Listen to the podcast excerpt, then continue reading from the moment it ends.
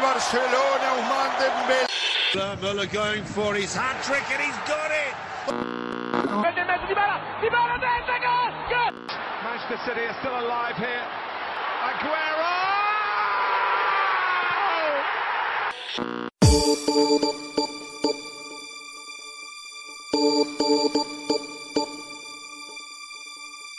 My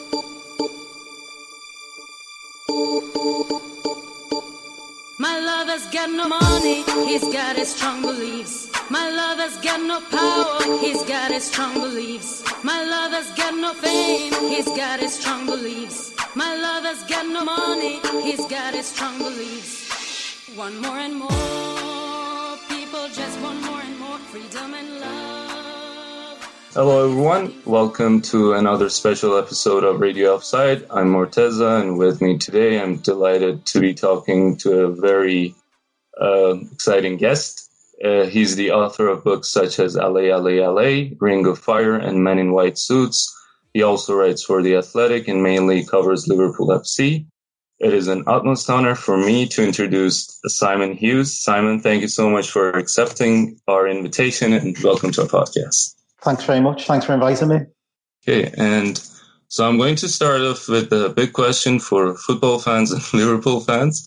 Uh, do you have any news on uh, the restart of Premier League? Has have they made any progress in their decision making and plans? How does it look like now that Bundesliga has reopened too?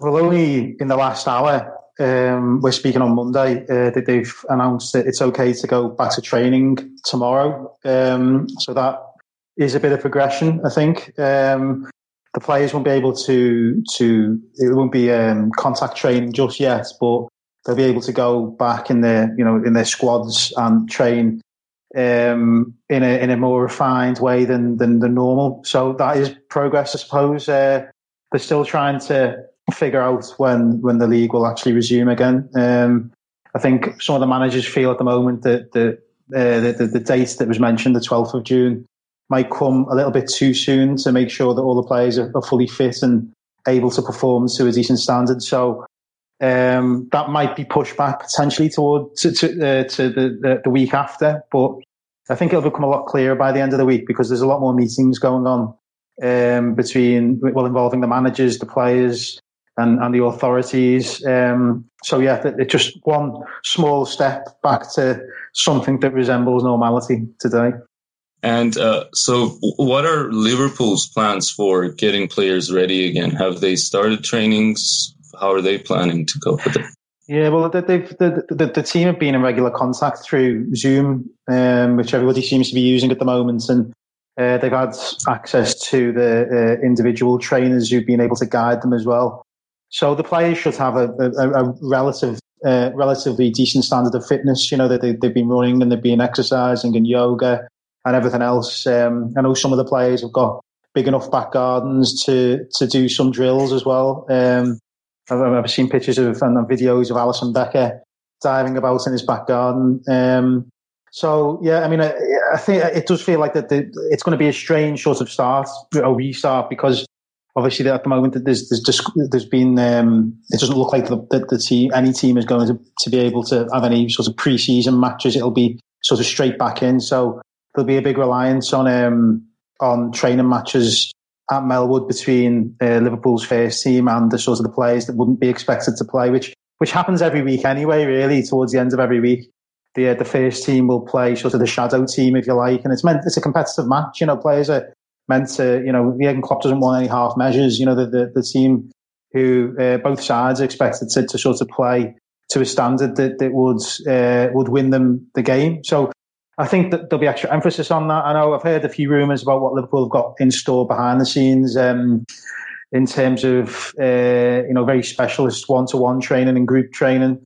Um, but yeah, I, I think I'll um, I'm, I'm, between James Pearce, who's a, a reporter at the Athletic, and myself, I'm sure we're going to be writing about that in the next few weeks. So I don't want to say too much just about that just yet, but um, yeah, I mean, I, I, Liverpool have had a lot of, like every football club has a long time to think about what the future might look. So I'm sure they will will be as prepared as possible. Um, I mean, I, I, watched the, the Bundesliga matches at the weekend, and I was actually quite impressed by the uh, the level of fitness and the, the sort of the technical well, the technical abilities and everything else. The only thing that was missing really was was the crowd. Um, you know, if you, if you, could separate yourself from the, the, the quite surreal surroundings of the stadium, then, you know, it, it, did look like a proper football match as far as I, I was concerned. Certainly the Dortmund Schalke game that I watched was very high standard. So, um, yeah, I mean, I, I, I, would expect Liverpool. Liverpool's got to be one of the fittest teams in the league, haven't they? You know, they've done a lot of work behind the scenes about uh, fitness and, and, injury prevention, and I'm sure that they'll be ready to go as and when uh, required.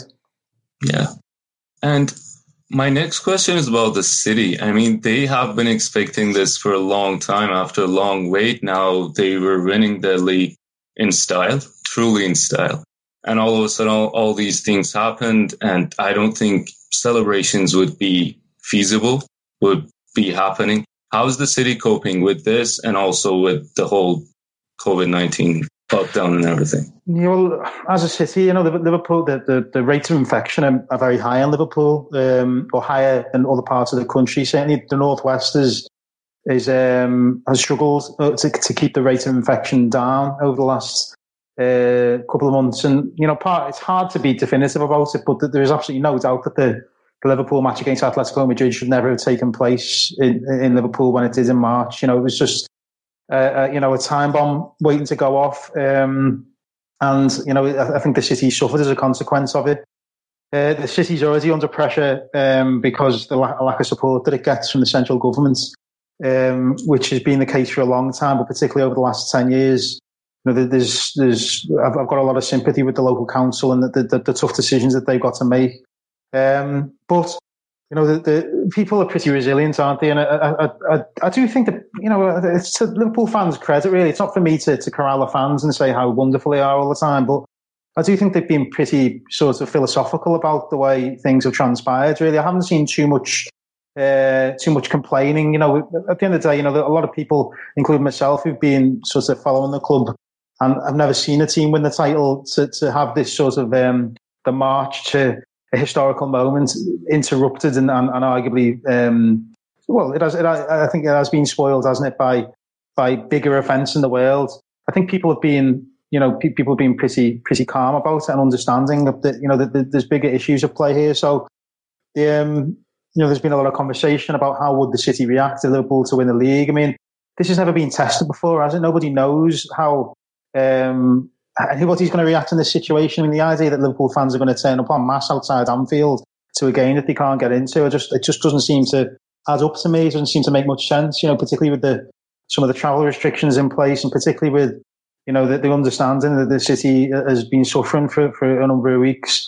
No, I, I think people are a bit smarter than that. I'd like to give people a bit more credit. That said, I think it does need you know proper management, and I know that the club have been liaising with a lot of fan groups to try and, or uh, one particular fan group to try and ensure that the right messages get across. Now it just needs the, I suppose, the support of the local government to try and make people realise the, the, the, the, potential dangers of, of, of, of turning up. I mean, you, you're never going to be able to stop everybody turning up. There will be one or two people that do, but it's how you manage, you know, it's how you manage that, I think. And I know that the local governments, I know that, you know, the authorities have got a lot more on the plate at the moment. There's so much going on in the world, but um, I, I, just feel with football generally, you know, people ask, you know, why why should football be continuing at this time? But I, it obviously hasn't continued. It has stopped and it's taken breath.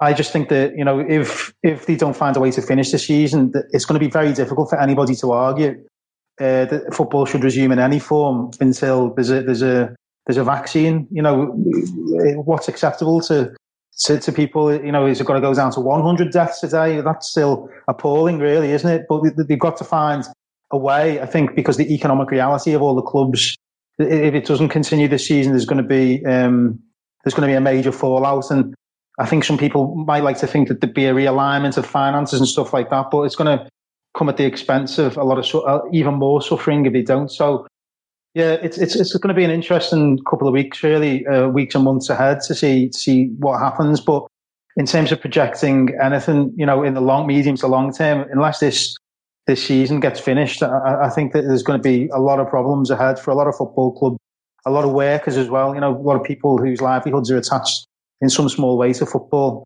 Um, so yeah, hopefully, hopefully they'll be able to get it done in the most safe possible way um, which doesn't jeopardize the future of a lot, a lot of people.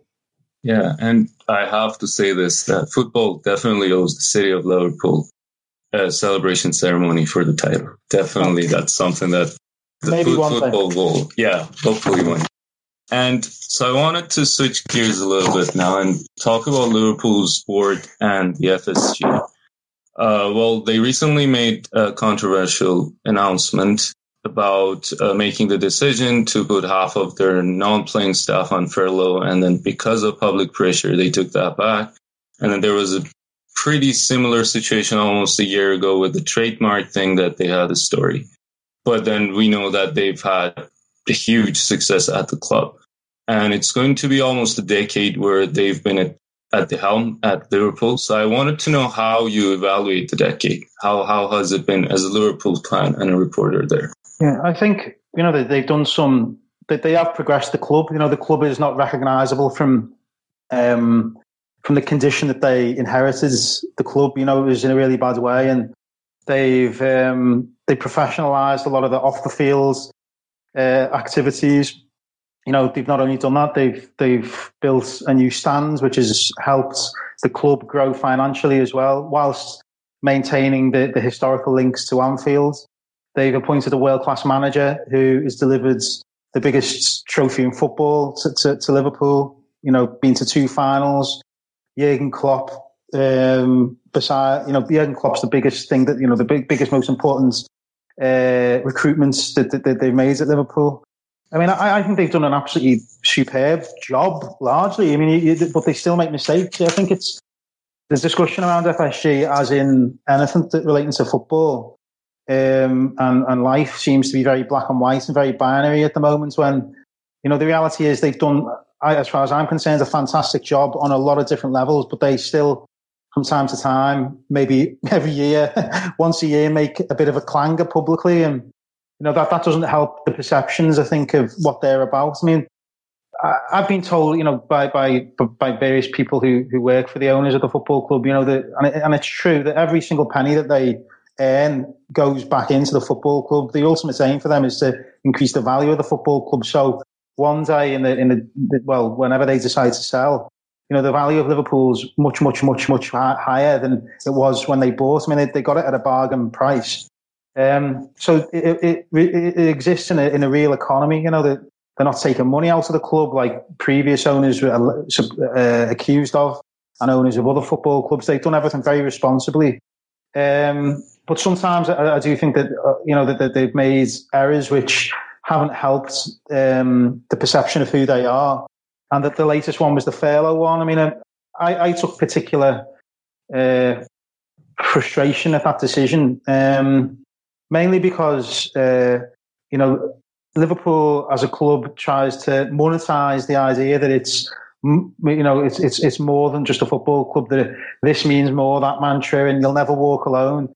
Um, and they've they've made money out. The, the club will make money out off that that sort of ideal. You know, it's it's sort of um, it's a you know I suppose a social it's a socialist idea, but that they've monetized that that idea, which I'm fine with. I'm absolutely fine because that's the way the club you know the club needs the club needs money. But to then say, well, this is what we are, and then and then at the first sign of of a challenge to to make a lot of working people somebody else's um, financial priority, it, it, it's a contradiction to me. I, I, just I, it doesn't add up, and I can understand you know sort of arguments about this around football. Personally, I think football clubs have got just as much right as any other business to go and furlough staff if if that is what needs to be done to protect workers' jobs.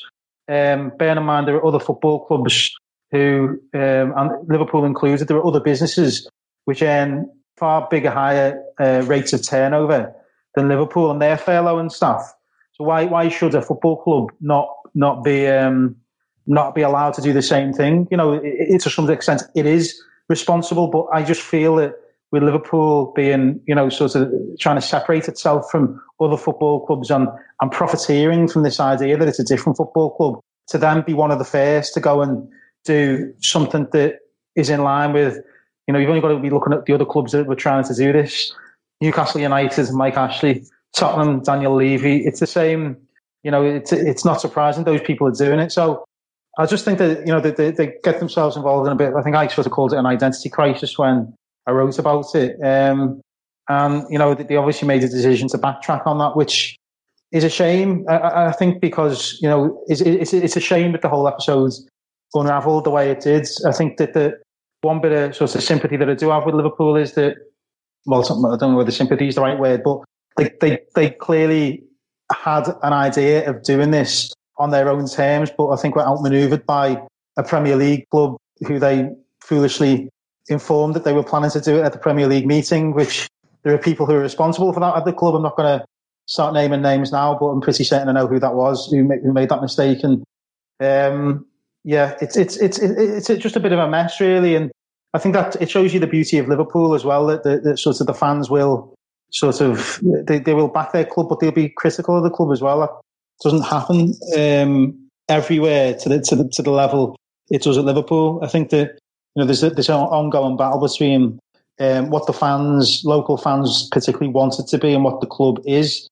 Um, when when Liverpool when, when the ecosystem of Liverpool um, sort of connects in the way and fuses in the way that it can, the club can be an unstoppable force. Really, um, so it's a shame, really, you know, that the, the, same mistakes year on year keep on happening. Hopefully, they'll, they'll decrease with time. Because as I said, I think they are really responsible owners. Uh, there are things that they could do, some things they could do better, but generally, you know, they, they, they've done a very good job. Yeah, and I really liked how fans, how the fans backed up the staff and uh, stood against the decision and how it actually worked. And mm. I think that's something that we don't see as much with other clubs and their fans. Yeah. Um, having that uh, power and having that ability to make these differences and decisions made by the boards. So that was a great thing about Liverpool and Liverpool fans. Um, so you mentioned how they brought Jurgen Klopp and a new era has started.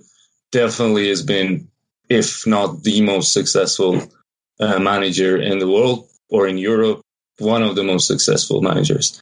But my question is that after winning the Champions League last year, he had that opportunity to bring in some new players, fresh blood, if you might say, but he didn't use that transfer window.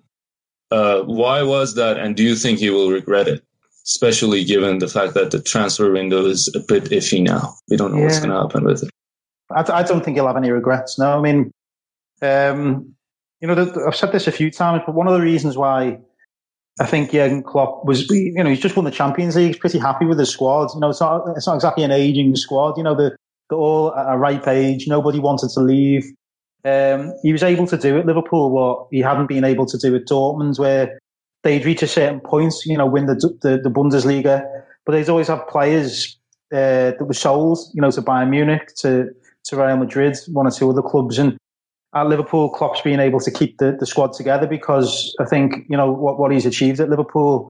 You know, let, let's let's be. I mean, Borussia Dortmund are a very big football club, but Liverpool they don't have the history of Liverpool in terms of the the, the success and the possibilities that can happen at Liverpool. So, you know, all the players that, that won the Champions League, you know, plus you know, it's a very strong bench as well. It's very difficult to go and sign a player who is actually going to improve this team. I think you know, so uh, whilst also accounting for the individual developments of some of the younger players who we've seen this season. You know, Curtis Jones looks like a very exciting player to me. Um, you know, Neco Williams has been the surprise package of the season, if you like. You know, somebody who wasn't even on the club's tour of North America and is now, you know, if you were to put him in a game, Premier League game, instead of uh, Trent Alexander-Arnold, I don't think too many people would be worried about that. So he's got a greater understanding of what's coming up behind the first team as well. You know, Liverpool done a lot of hard work with the youth system over the last five to ten years, and it, it's now with a manager in charge who's willing to give opportunities.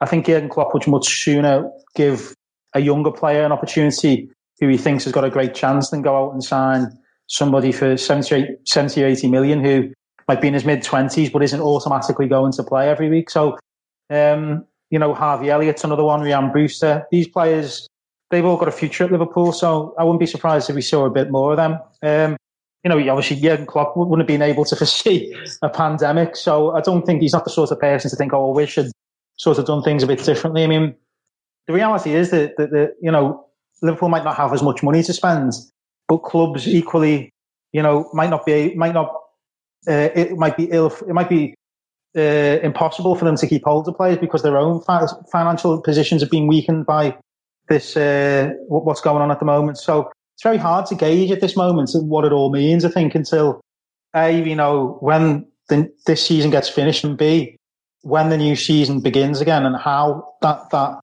that works in terms of there's obviously for a while there's not going to be any fans allowed inside stadiums. This all has an impact, you know, on uh, spending capacities, particularly at Liverpool, for the reasons that I've mentioned before, where the club is um, in a very real economic world where you know every two or three million pounds has an impact on what they can and can't do. So um, we will see. I mean, I, I, suppose you're going to ask me about Timo Werner, somebody who you know Liverpool um, Liverpool are very keen to sign.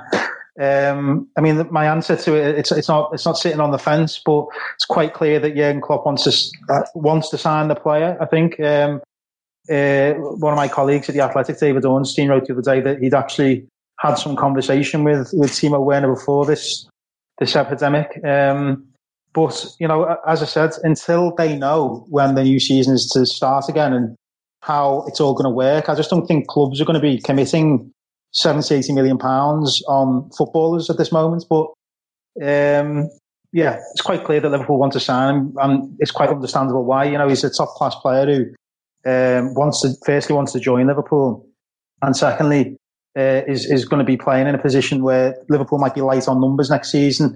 In the winter, when uh, Salah and Mane go off to the Africa Cup of Nations, if that tournament gets played as well, we don't know yet. So there's so many things that we don't know. Um, but we will see. I, I would suspect that it'll become a bit clear even when this season finishes and when we know when next season is going to start again and what that season is going to look like. I think it'll be a lot, lot clearer how his future looks and how Liverpool's transfer plans look at that point. Yeah. And do you think he will be able to reach a status like Sir Alex Ferguson? And I know this might not be the best comparison for Liverpool and Man United former manager. But will he will he be given the chance to stay there for that long? And will he be able to sustain the success that he has achieved in the past couple of years? Well, I mean, I, have got to be honest. I was quite surprised when he signed a new long-term contract just before Christmas because the indications were, you know, that he sort of feels, you know, judging by his own experiences of previous jobs, you know, seven seasons seven or eight seasons is a long time to be managing any club. And but I think he realizes now at Liverpool, I touched on before, that the opportunity there is is different to, to other opportunities in the you know, he, he can, I think he's excited about building a second team, for example. You know, he's never been able to do that in football at Mainz or in Dortmund because players were always taken away from him. So I think he feels now that he can do this on his terms rather than uh, having players taken away. So, yeah, I mean, who knows? I mean, as long I know that the, the club, his relationship with, with the club is, is very good, and his relationship with Mike Gordon, who, who's a, a, crucial figure FSG, is is is one of the closest you can imagine between a manager and a part owner. Um, so as long as that remains, and, and and they can see evidence of progress, you're not going to see Liverpool looking to make changes. Um, I mean, Alex Ferguson you know, to manage that for that length of time. Whether that will happen in football again, I'm not sure, just because of this constant demand for new and exciting figures. But you know, I, I, from a, on a personal level, Jurgen Klopp's been manager for five years, and every time a Liverpool team sets foot onto the pitch, I'm excited about what may happen. You know, and I think a lot of people feel the same way. So, so as long as that continues, I don't think there's going to be that much demand for for people, you know, for, for changes. Um, he's always had concerns about does his voice still carry, you know, does his those messages that he he sort of he's very emphatic about, you know, with players, would the players get bored of that? Well, I think at this moment in time, you know, I mentioned before that the, the age of the squad is is pretty similar. You know, there's a lot of players who are sort of 26, 27, 28. I think he'll be looking within the next two to three years to build, start really getting the next um, group of players ready for the next cycle, which includes a lot of the youth team players that I've been mentioning before. So, yeah, I mean, I, I, don't think there's any chance of his voice going missing then because there'll be new people who will hang on his every word. So, you know, I would I would like to think he'll stay for a lot longer, but how how long? It's always very difficult to predict because, as we know, football is very volatile, and whether he will think at the age of as I know, sort of sixty, whether he'd want to do something else with his life and take him, take himself away from the pressure of, of managing a club the size of Liverpool. Who knows? Who knows how he'll feel in a few years' time? Yeah. And is there anyone in particular that you see as being a successor to him, or you would like to see coming in if if he leaves? And it's not going to happen soon, but anytime. Ah, That's a tough question. I mean, uh, it's not something I've given too much thought to. I mean, it depends on the manager manner of his exit, I suppose, doesn't it? If if mm. you know the team and its methods have, have, stopped working for a period of time, and there might be a demand for a fresher sort of a fresher voice, a fresher direction, they may go and do something that's different. That's what clubs tend to do. But I think the best clubs always try and you know uh, agree to exit points at the right time, which means that the person coming in doesn't have to change everything and start a, a new a new project if you like. So I mean, the, the two obvious candidates I, I, would say would be, you know, Thomas Tuchel has gone to, to Borussia Dortmund and done a great job there, uh, and then gone to Paris Saint Germain, done a great job there. He's a different sort of manager to Jurgen Klopp, but he's used to obviously succeeding his teams and finding a different way. Um, but the other one would be Julian Nagelsmann, who, who um, at, at, Red Bull, who Red Bull uh, Leipzig, who is somebody who um, who shares an agent with Jurgen Klopp. So I know that he's, he's got good guidance, and obviously there's a good connection between um, between his representatives and and um, and Liverpool already. So that would be another one. But I, th- I, think that he he might need a few more years' experience, yeah, getting a team into a winning cycle of, of, winning trophies because I think that's what separates Klopp really is that he knows how to win. You know, he knows. I know he's lost, lost a lot of a lot of finals, but he, he does know how to win as well. So I think he'd have to both him and Tuchel. No, Tuchel's won the French league, but a big, you know, sort of. I think he'd have to maybe get a Champions League behind him just to know how to get that team across the line. You know, and same with Nagelsmann. But it's still, it's still maybe you know a few years along uh, from where I'm this conversation now. This might not become a reality for quite a long time. So maybe by then, some of these managers might be ready, and who knows, somebody like Steven Gerrard may have. Um, I haven't even mentioned Steven, who I'm sure would love to manage Liverpool. Um, but um, again, I think he, he's very conscious of doing it at the right time and and having. Um, I know he's been successful as a player, but would would want to have some success behind him as a manager as well. So just gives him that bit more experience of knowing how to manage situations at different times. So th- those three would be my my short list in 2020. It might be a different short list in 2025 or whenever that that that, that, that sort of scenario pans out. Great. And my final question, I know you, I know you're a Gerard Houllier fan, or you like him at least. If you were to choose between the current squad and the 2001 treble winning squad, which one were you, which one would be your favorite? Oh, this, this squad, I think, is, is the best that I've seen. I mean, it's this team. I think, I think why, I think, I think certainly from a, a Liverpool, being from Liverpool, understanding what the people want to see. You know, Gerard Houllier built a very physical, well organised team that knew how to win. I think Jurgen Klopp has built that plus some more with skill. You know, slightly more exciting brand of football. Um, you know, uh, there's just so much to admire about this Liverpool team, I think, and and it, it's it's the most exciting team that I've ever seen play for Liverpool. You know, I'd, I'd say maybe the back end of the Benitez when they they finished uh, second in 2008-9. That was an exciting team, but he didn't have the squad to, to go that extra distance. There was still um, there was one or two players short. I think in that era, one or two of those players I think would definitely get into this team. You know, like sort of you could argue any of these players. You know, from 2001, Steven Gerrard, Jamie Carragher, um, Michael Owen, Robbie Fowler, as maybe probably not Fowler actually, but I'd, I'd say those three players, Didi Hamann, they'd all have a great chance of getting in, into this team. I would imagine Marcus Babbel was a fa- fantastic footballer, but um, and certainly you know the midfield players from the 2008-9 team, they'd all have a chance. Mascherano would uh, would play for Jurgen Klopp, no doubt about that. Uh, Alonso might find it a bit more difficult because of the demands of, of everything, but you know I'm sure that he could play Jordan Henderson's role, no problem at all. So I just think that the, the, the sort of the, the organisation of this team is there, the, the, the, the skill is there. They're always on the front foot. They always go and try and win games of football, which is maybe a bit different to who they were sometimes. Under and Benitez, they'd, they try and contain the opposition, which is fine, totally fine with that.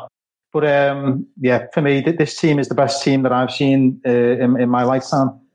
Yeah, definitely one of the best, at least one of the best teams of the decade. Not saying of the century, could be one of the best teams of the century. I'd say so. I mean, uh, you, you, you, the teams that you look towards, obviously, so any of the Alex Ferguson teams which went up against Arsenal, who obviously went the whole season unbeaten, the Mourinho Chelsea team, um, you know, the, the, obviously Guardiola Man City, Jurgen Klopp's Liverpool are in that sort yeah. of category. I think I think they, they have to obviously win the league title to be so. Well, you're in that because obviously the, all those teams won that title, the, the, the, Premier League title, but you know they're not far off. They're, they're definitely not far off, and maybe in two or three years' time, hopefully when we got football and life back normal, we have this conversation and we can say definitively that they are because they're pretty unstoppable, aren't they? Liverpool. I mean, some of the records that they've set over the last three or four seasons have just been incredible. That the pace at which they play just unbelievable. I mean, uh, just talking about it now makes me a bit sad that we're not able to watch it. You know, and, and it was such an exciting period for the club, and I just hope that um, obviously uh, the world gets back to some degree of normality, and, and that the football plays a big part in that. Great, thank you so much, Simon. I really enjoyed talking to you, and I know you're really busy, but hopefully we'll see you back here again. Yeah, give me a shout anytime. No worries. Sure. Thank you so much. Thanks a lot. Cheers.